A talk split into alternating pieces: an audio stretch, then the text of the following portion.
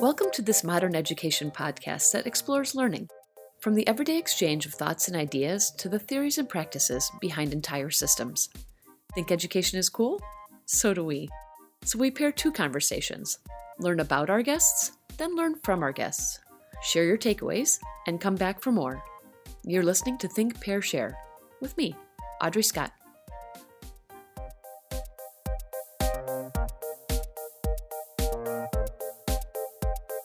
Dr. Gina Svarovsky is the founding faculty director of Notre Dame Research's Center for Broader Impacts, associate professor of the practice for the Center for STEM Education, and the senior advisor to the director for the Institute for Educational Initiatives.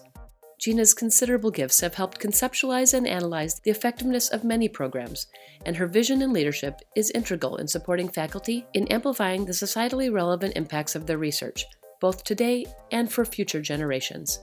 I'm very happy to welcome her to Think Pair Share today. Hi, Gina. How are you? I'm great, Audrey. Thanks. It's great to see you. Oh, it's so nice seeing you. And even though we're on Zoom, I know one of the things I'm going to talk to you about are the gears behind you. I, I love those so love much. It. But first, first of all, are you doing okay? Let me ask about you before I ask about the gears. Okay. yeah, I'm doing great. You know, a little little bit of the fall time cold going on here, but otherwise, um, things are going really well. Great. I'm right there with you on that cold thing. So it's just November in South Bend. Sorry, listeners. Thanks for bearing with us on that. exactly. All right. Tell us about what's behind you. I know a little bit about the gears, but they're all these wonderful. Are they wood? Yeah. So this is actually a great story. When we did the great office reshuffle once Remick Family Hall opened, mm-hmm. um, I ended up moving to a different office on the same floor, the third floor of Carole Sandner Hall. Mm-hmm. And there's this part in my office, which is like about a four foot wide part of a wall where you would normally have like a statement piece of art.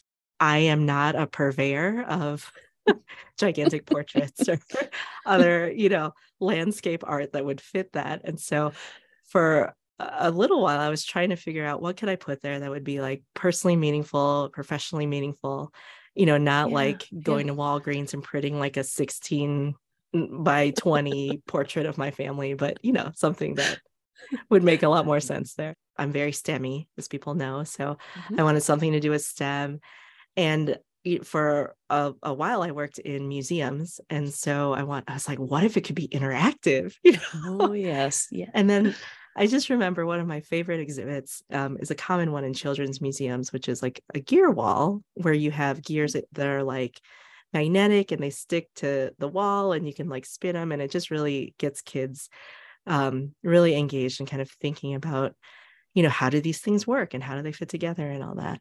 Yeah. So I looked for about 15 minutes. Um, I looked at how much it might cost to actually get that, like the actual um, museum exhibit in my office, and then was quickly like, realized that that would not be an appropriate purchase to make um, because I'm not actually a museum.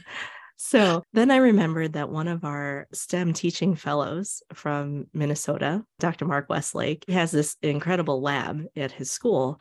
And um, he actually had made a gear wall with the engineering design process that he showed me when I was like visiting there. And I was like, I wonder if Mark would be up to having hit like his students maybe like design something for this wall. Like that would be awesome. And um, so I, I reached out to him via email, fully expecting like you know he's got a full teaching load. He's doing all these like yeah. all the things that all of our you know educators are doing. Yeah. And literally within like a couple hours, he wrote back and he's like, "This would be an awesome opportunity for my students. We would love to do this."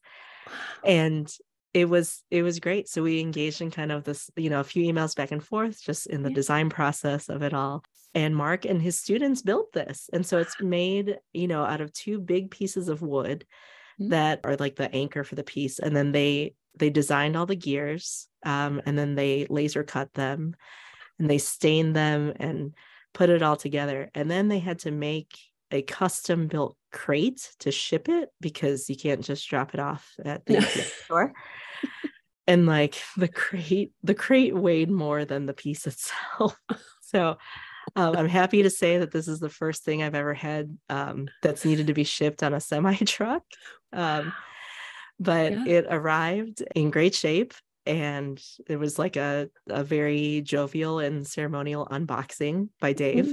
He deconstructed the crate for us and then it kind of sat out on the third floor of Carole Sandner Hall for a while, just laying flat because we needed the the folks who come hang the things to to Mhm. come. And I was like, make sure that you bring two people because the sucker is heavy. so um I believe it's about 45 pounds Wow. uh, like overall. So they came with the industrial size drywall anchors. Yeah. Um, but Mark and his students thought of everything. They created a like a wooden frame on the back that Mhm. made for like easy mounting and and it does it does spin. I'm not gonna get up and spin it right now, but if if you spin the top, I guess the top right gear, okay. Okay. they great. all spin together. So Oh my gosh, it's really beautiful. And I love that it actually works and that these students did this. Yep, yep. The students from uh, St. Thomas Academy in Minnesota, Mendota Heights. Um, Nice. So yes, also the the alma mater of Father Nate Wills. So- Oh, wow. Yeah. Bonus. I think he's going to be our next guest uh, on uh, Think okay. What we'll see. Well, oops. Spoiler alert. Yeah. For people who don't know you, you are most affiliated with the engineering portion of STEM. So we'll get into that a little bit too. But this is a looks like a marvelous feat of engineering back there. I'm really grateful. This is an amazing piece of art and kind of at the that integration of like art and engineering. Um, Beautiful. and the you know the work of the students is is really great to have here hanging in the office. yeah, it all comes Yeah. together in that piece. That's lovely. Well, thank you for sharing that for sure. And um, uh, go to the website and social media. We'll share these pictures of the gears uh, when the episode drops. So, okay. Well, I know you're probably like, let's talk more about gears because the next section is the grab bag section. oh geez. Okay, I'm ready. Okay, great. Um, it's no surprise, of course, that uh, for November we're going to do a Thanksgiving grab bag. so um, lovely. Yeah. I was uh, challenged to maybe find some things I hadn't used last year, but no, I actually found some new things I didn't know uh, about Thanksgiving to a to a certain extent. So, actually, side note, do you have a favorite food part? Okay, well,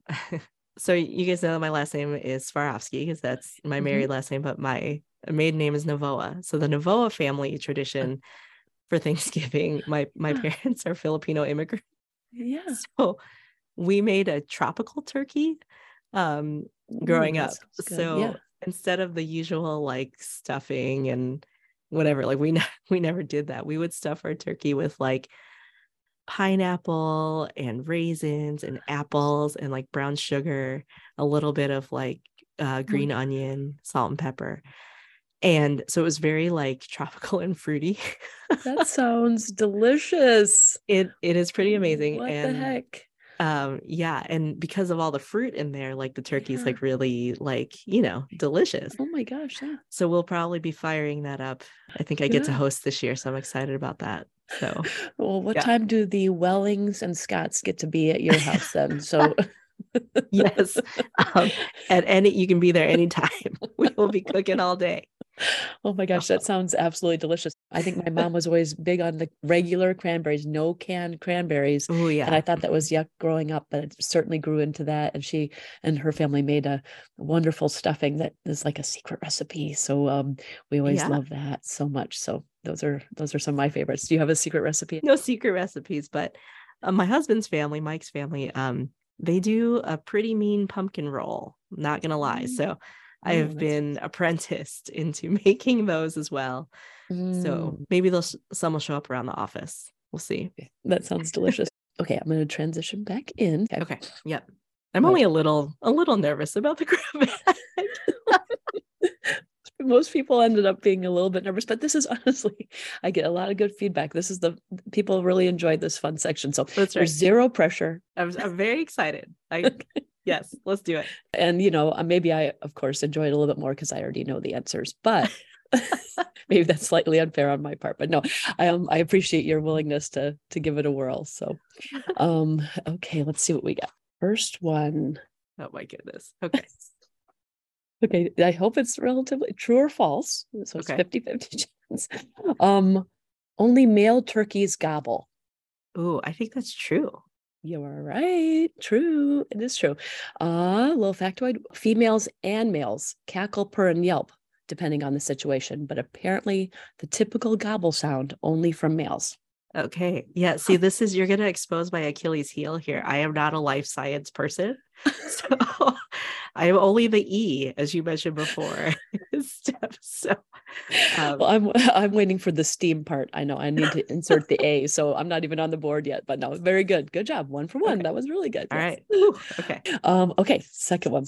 This is a multiple choice one. Oh geez. Okay. okay. In 1926, yikes is there history in, in okay president calvin coolidge was gifted a live pheasant raccoon or groundhog who was intended to be on the table instead of a turkey for their first family's thanksgiving meal was it a pheasant raccoon or groundhog for his sake i'm going to say pheasant a because i would not want either of those other two things I know. And this is this one you should have gotten right because it should have been a pheasant. I was thinking of what would be like a normal thing. So I added pheasant because it was raccoon.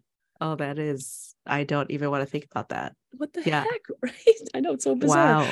But it said um he and First Lady Grace Coolidge weren't inclined to eat the masked creature. Instead, they adopted the raccoon, gave her the name Rebecca, and kept her as a White House pet. Wow. There's so many things that I can't handle about that fact. so it was too bizarre not to include. Thank you for educating me. I think you get half point just because it's so ridiculous. How could you possibly guess a raccoon? I'm okay. going to share that at our Thanksgiving dinner, and everyone is going to freak out. It's going to be great. and then you open the back, and then Rebecca is there. Rebecca too is there. Hello. Yes. Okay. okay. All right. That's very bizarre. But maybe I, I will also share this. We can pinky square that we're going to share that. Yeah. Pinky square. Yeah. Okay. Next one. Back to true and false. The original TV dinner was the result of a Thanksgiving miscalculation. Is it true? Well, oh. at least according to these facts, which are in 1953, an executive at Swanson miscalculated the company's upcoming Thanksgiving turkey sales, leaving the company with some 260 tons of frozen turkey. Yikes. Fortunately wow. uh, for them, a salesman named Jerry Thomas suggested packaging the excess product into trays, along with some traditional sides, and selling them to consumers as TV dinners. He had apparently been inspired by the pre portioned food on airplanes. Yes. See, that's what I was thinking more like the plane thing. But yeah, okay. This is not great here, but you got half points for that raccoon thing, remember? That's right. Okay. Okay. I'll take that. I'll okay. take that. okay. Let's see. And I bet you're going to get this one because oh, I saved okay. this one and it's in the grab bag, but I wanted to do something since Thanksgiving is at its core giving thanks. Yes. Um, I thought I'd include a question about gratitude. Okay. So, does gratitude make us optimistic and happier, improve relationships, increase self esteem, improve sleep and overall physical health, or all of the above? It's got to be all of the above.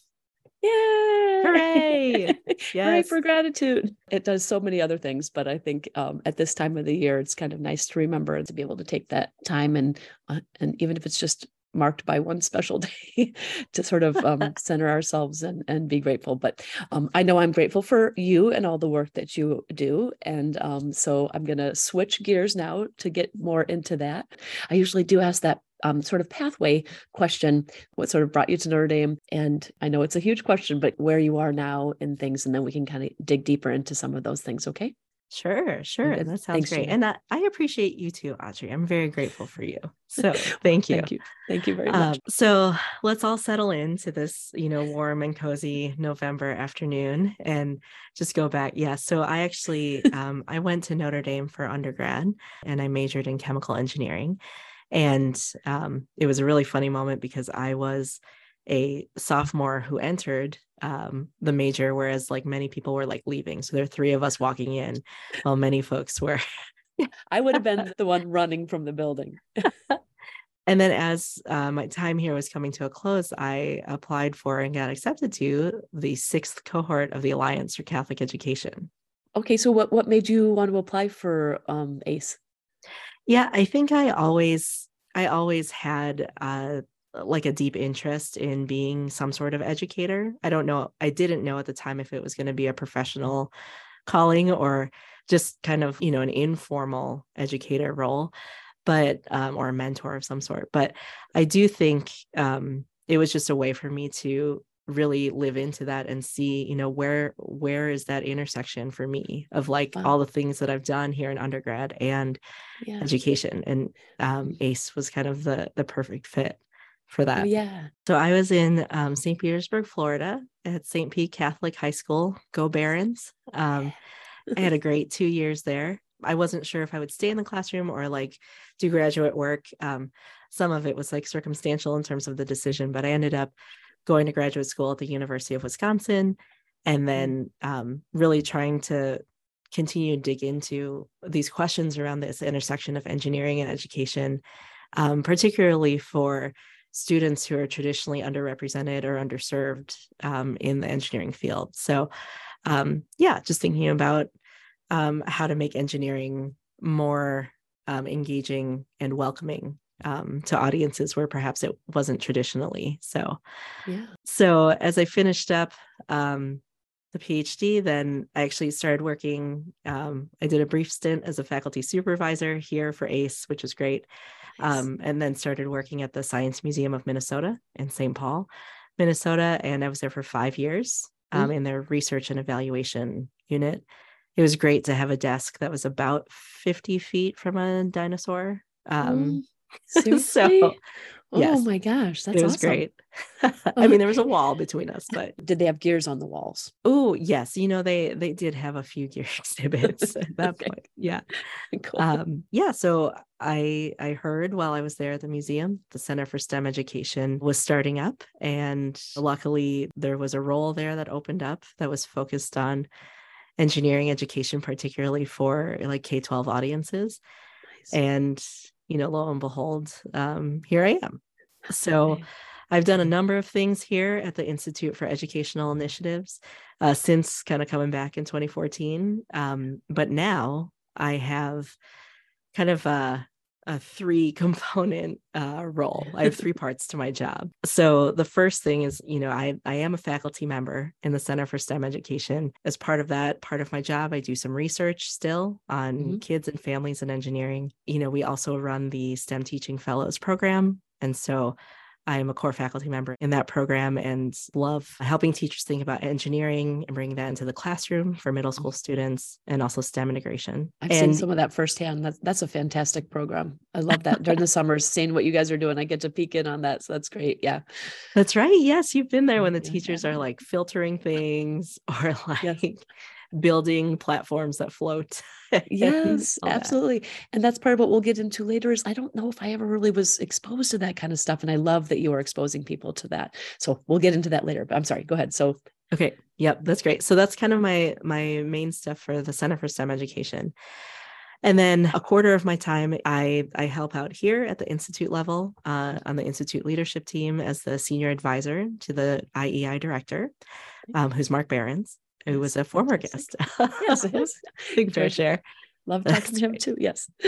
Um, and excited to be helping the Institute kind of embark on, you know, kind of a new era here. And then the last quarter of my job is the one that it's probably changed most recently. So um, I am the faculty director of a newly founded center, which is it's a university center um, called the Center for Broader Impacts, and mm-hmm. it's actually housed not in the IEI, but it's housed in Notre Dame Research or Wonderful. NDR. Mm-hmm. So that's Notre Dame's Office of Research. It provides the significant infrastructure for the whole university in terms of um, supporting faculty and other researchers and kind of all of their research endeavors from mm-hmm. like applying for grants, like getting grant proposals out the door to when they get those grants, like helping them manage those grant funds and um, really just helping our faculty try to be as successful in their research endeavors as possible as part of like building the academic reputation of Notre Dame.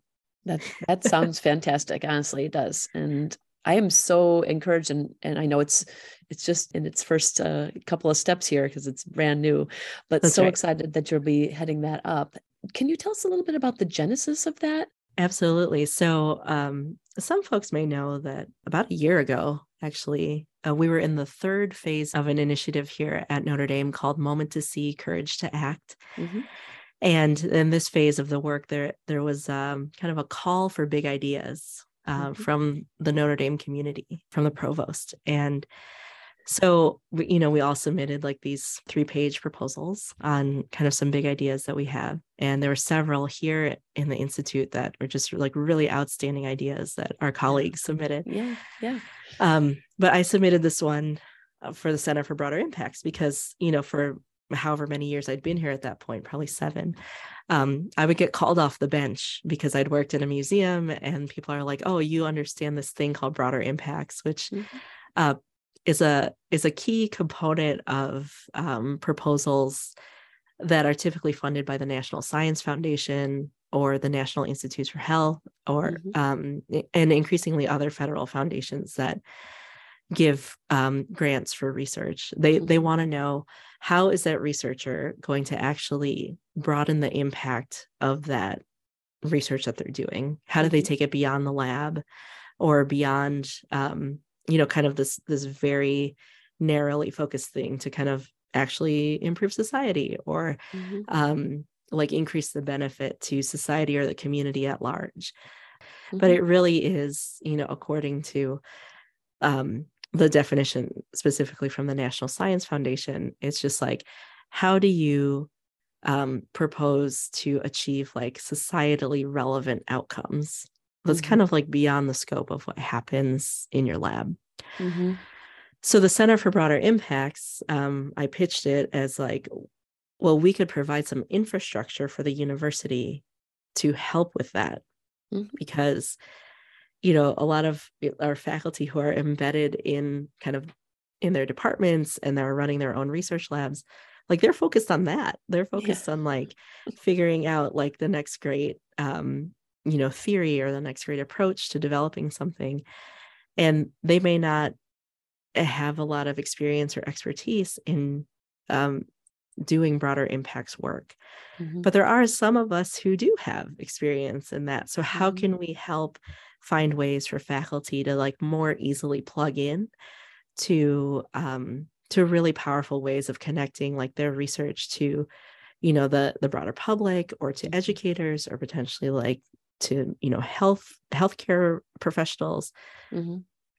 and the center even though you know we're just starting like that's what we hope to do i would mm-hmm. say that the main goal of the center mm-hmm. is really to just try to amplify the research that's happening here at notre dame and kind of extend the the public reach of the work that's happening from our faculty and kind of the big research centers on campus that's a fantastic goal you know the way that i see it is like these federal funding agencies are like investing in mm-hmm. the folks doing the research here and beyond kind of the you know your standard pieces that come out of a research project at the end like besides the journal papers and besides kind of you know those scholarly pieces it's like what other impacts to communities and society can this have kind of more immediately how does it move beyond kind of the conference presentations and the journal articles and really kind of get more quickly perhaps into the um, into the public or into society or into the community? Um, for example can can younger children like learn about this like middle school students or high school students? Um, can k-12 teachers kind of engage with these ideas and really help students understand you know more like the nature of science or like what's happening in engineering like today and mm-hmm. not necessarily what um, it can be represented in in textbooks that may be quite dated mm-hmm. so um, that that's just kind of one aspect certainly you know there there's a lot of of broader impacts work that's related to specific fields like uh, helping educate uh, healthcare professionals or kind of get more towards like product development, you know, yeah. like right away. So there's a lot of different ways to think about broader impacts, but mm-hmm. I think at least in the early stages of the Center for Broader Impacts, you know, really try to think about how do we help faculty who are very focused as they should be mm-hmm. on their own research projects really plug into other established programs here on campus that um, can can provide like connection to educators or connection to community members um, so that they don't have to start everything from scratch.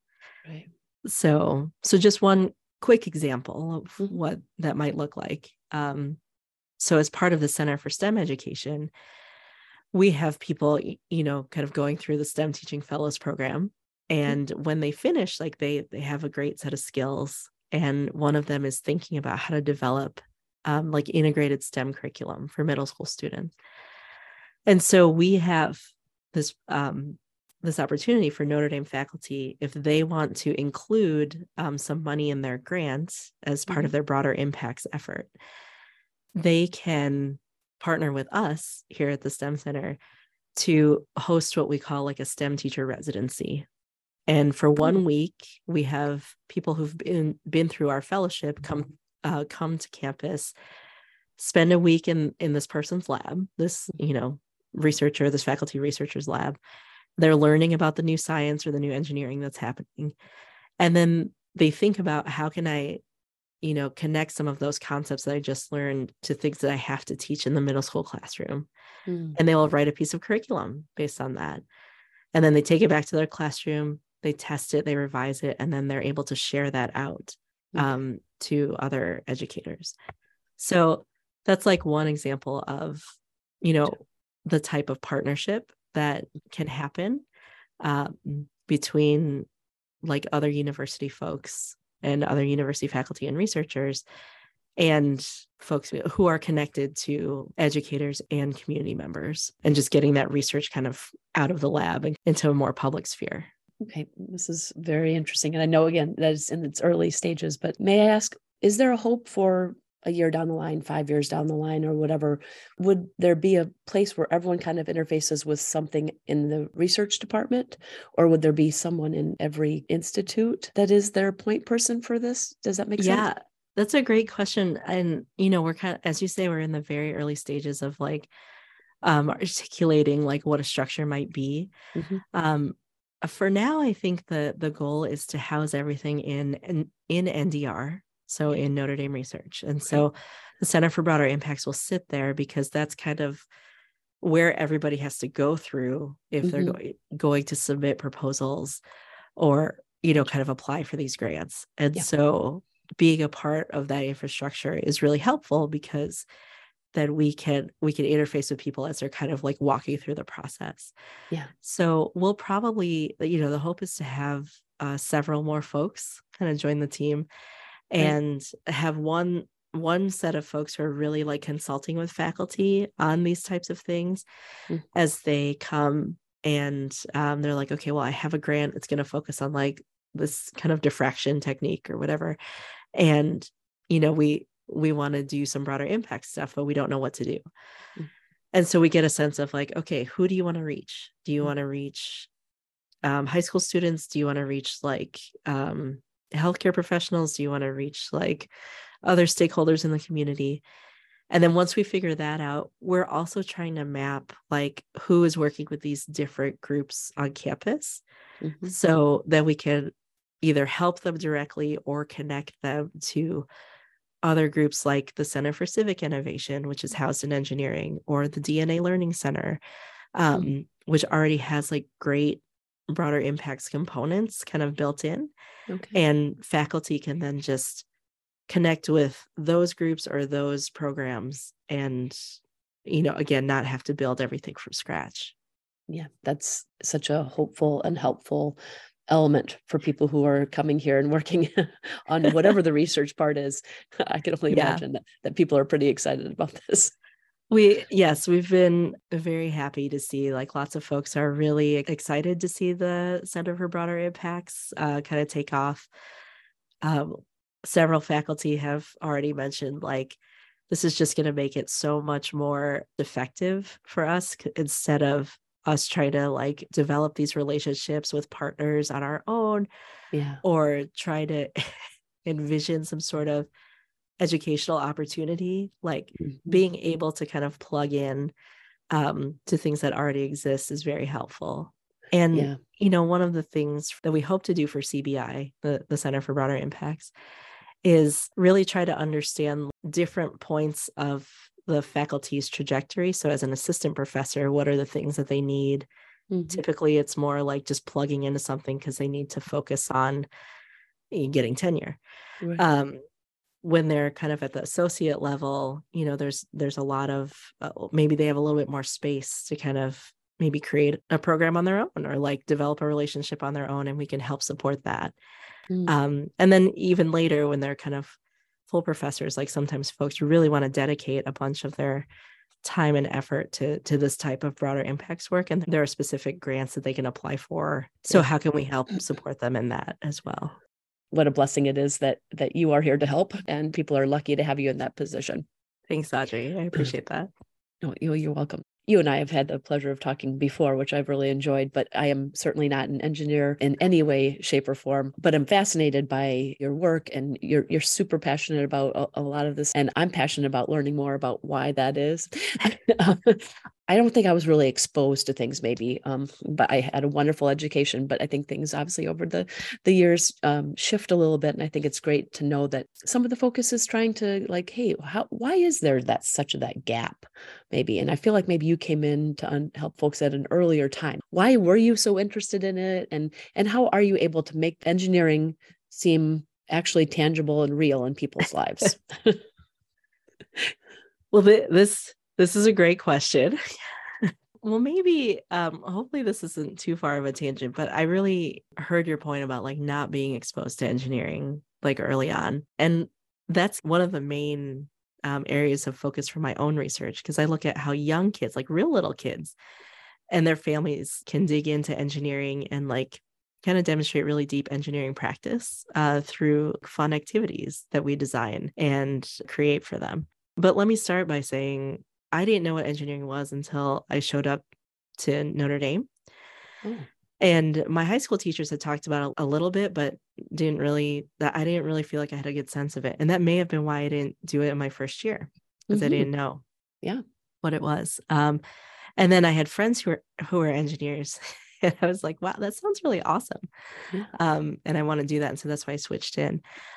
As I reflect on kind of like the trajectory for me, I feel like I had always been around engineering in my home growing mm-hmm. up, but I didn't know it because it mm-hmm. it didn't look like what quote unquote professional engineers did. Mm-hmm.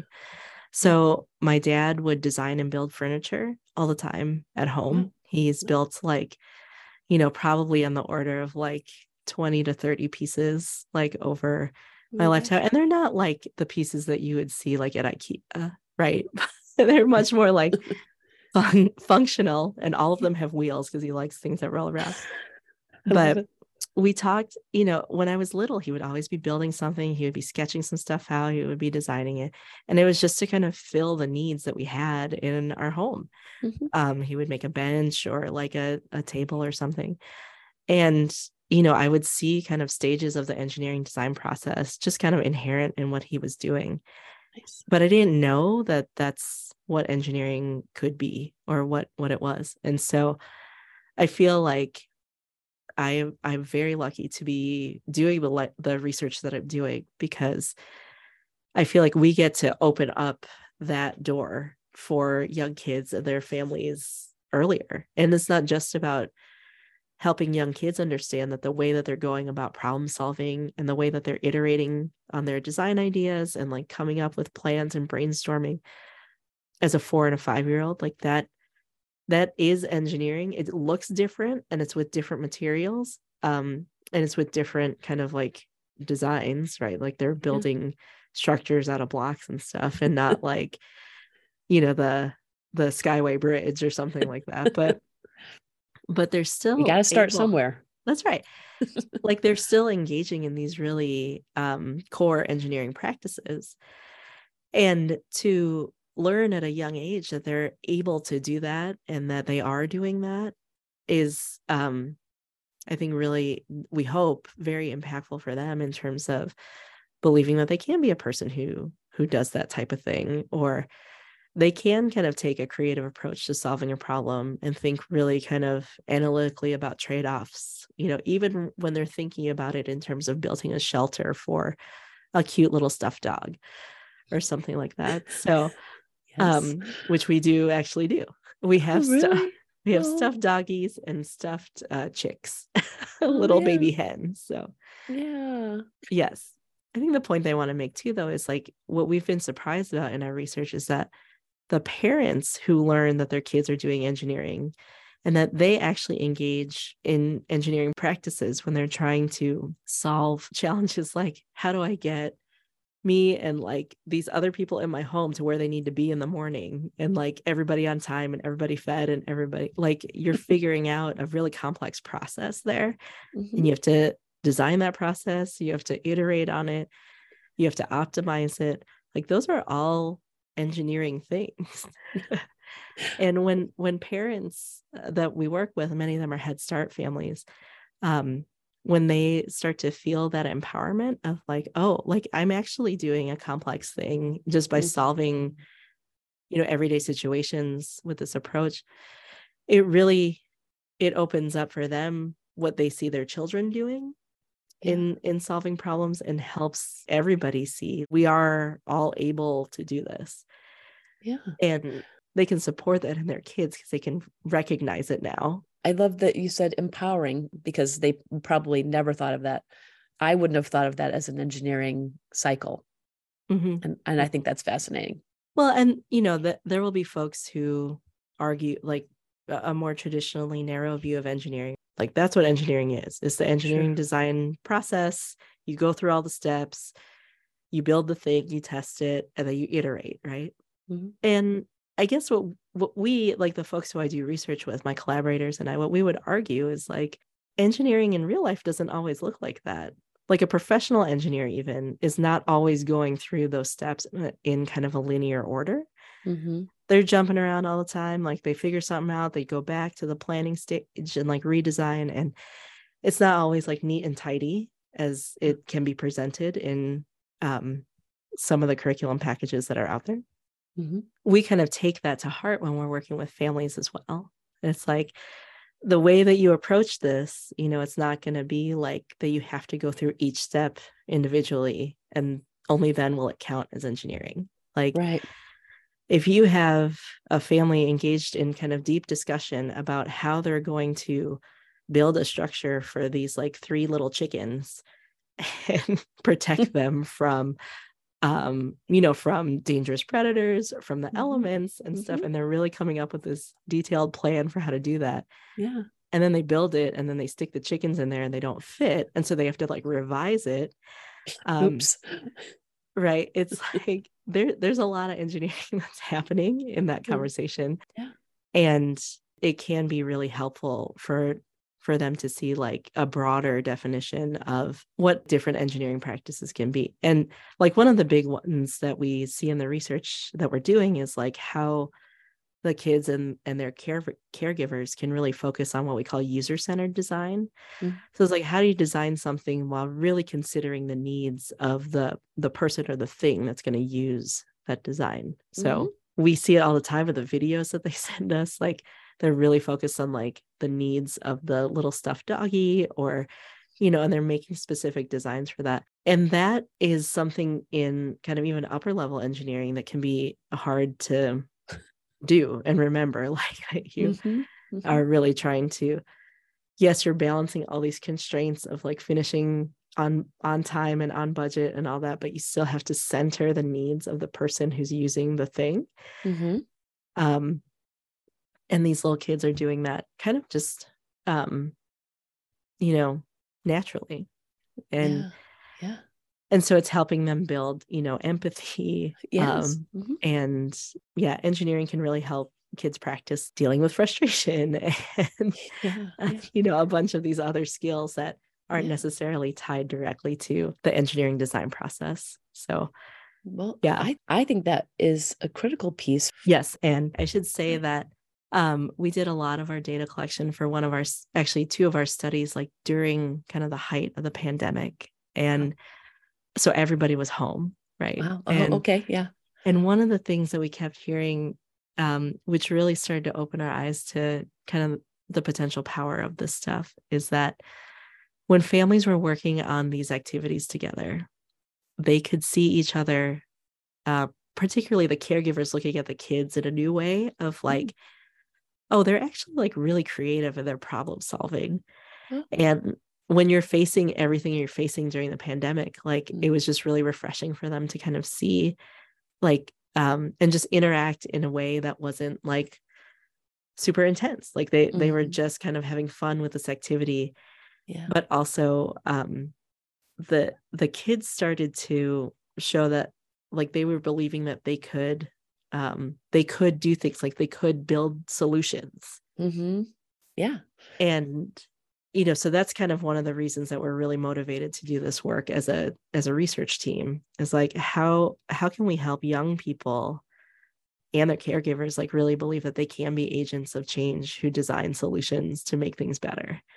And particularly like during this really challenging time you know it was really hopeful a hopeful moment for us to kind of see that coming out in the data. You know truly one of the things that i believe about you know, like yes there's all i love all the math and engineering i love all the Mhm. science and Mhm. engineering and like the optimization and all that Yeah. but i also love how if you think about engineering and the engineering design process and you do it it really gives you the sense of like i can take on a problem and i can figure out how to solve it and i can make things better Mm-hmm. and that's really i think why i'm called to do continue doing research in engineering education is like Mm-hmm. That's a really important message for our young people to hear and learn and experience. I couldn't agree more. And I, again, I think you're a wonderful vehicle for this because you, you can bridge those spaces. And some people don't have that skill set but you do. And i think that that is just so encouraging that you and all those kids s- they can see themselves as a force for good as we like to say around here. Exactly. I've certainly appreciated um, your welcoming attitude regardless of my skill set coming in. So of course. Yeah. Well and when you've been with us during stem teaching fellows and Mhm. seeing the teachers test their designs and just get really excited about that we see this in many different contexts where you're taking on a really tough problem and then you can design a solution for it's just it can feel really empowering like you you Mhm. know you get the sense of agency around it so Absolutely. Sort of on that score, then, we often talk about maybe a hopeful look forward for either some of our work or if there's a particular issue that we're addressing. Um, you've got a lot of really kind of hopeful projects going and some new elements. Yeah.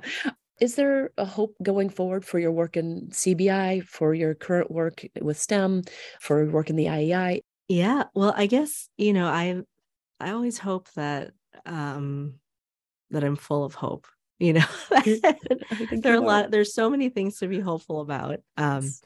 even even when there are a lot of challenges in our world you know Yeah. um i would say specifically for cbi you know one of my hopes there is really to try and bring some of this amazing work that's happening on campus and and i should say there's a lot of this already happening with other units on campus and cbi is not trying to you know be the the end all be all with that. We're just trying to provide like a key piece of infrastructure the whole university um to kind of get uh pe- like people's research out into the world in some way or some capacity. And really again i just go back to like how do we amplify the impact of the research that's happening here at the university of notre dame? Um, and there's so many ways and so many facets uh, to that um, and so i'm really hopeful like i'm sure there are many things that we haven't even thought about yet or ideas or solutions that are not yet even in our field of vision because you know there's there's so much good work happening here. And i guess everything is an engineering process for me but until we kind of like our our uh, work will only be improved and refined as we iterate on it. And so really just excited about the directions that the cbi can go and like the ways it can help faculty and more importantly help our community and our society you know like kind of overall um, so that's kind of on that front.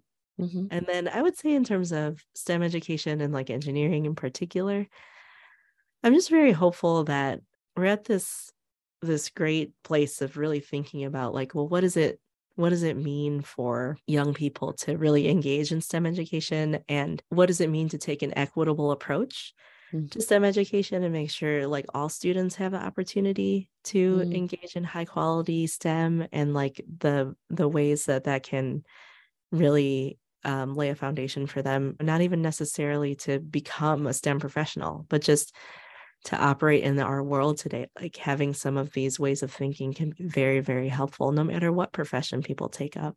So I do, I love how you kind of keyed into, you know, one of my favorite words is empowerment. And I really do feel a lot of hope that a lot of the work that we do here, it is a tool for empowerment for young people and the adults who are around them, whether they be caregivers, parents, or educators, and just really helping people see they have agency and they can make a difference. And perhaps STEM and engineering can be a pathway to help them do that. I like that very much. Gina, so grateful for your time today. Um, hopeful and grateful. I think that's a, a good way to head into Thanksgiving for us. Yes, um, hopefully no raccoons. No raccoons at the Thanksgiving table. No. no, we're just we're gonna go straight up turkey. Yes. Cranberries and turkey. That's uh, that's, right. that's on my so appreciate um, all the wonderful work you're doing, your passion to sort of bring that to all of us in a way that we can understand, feel empowered, and feel welcomed in the process. And very grateful for you and all your work, Gina. Thanks so much for being here today.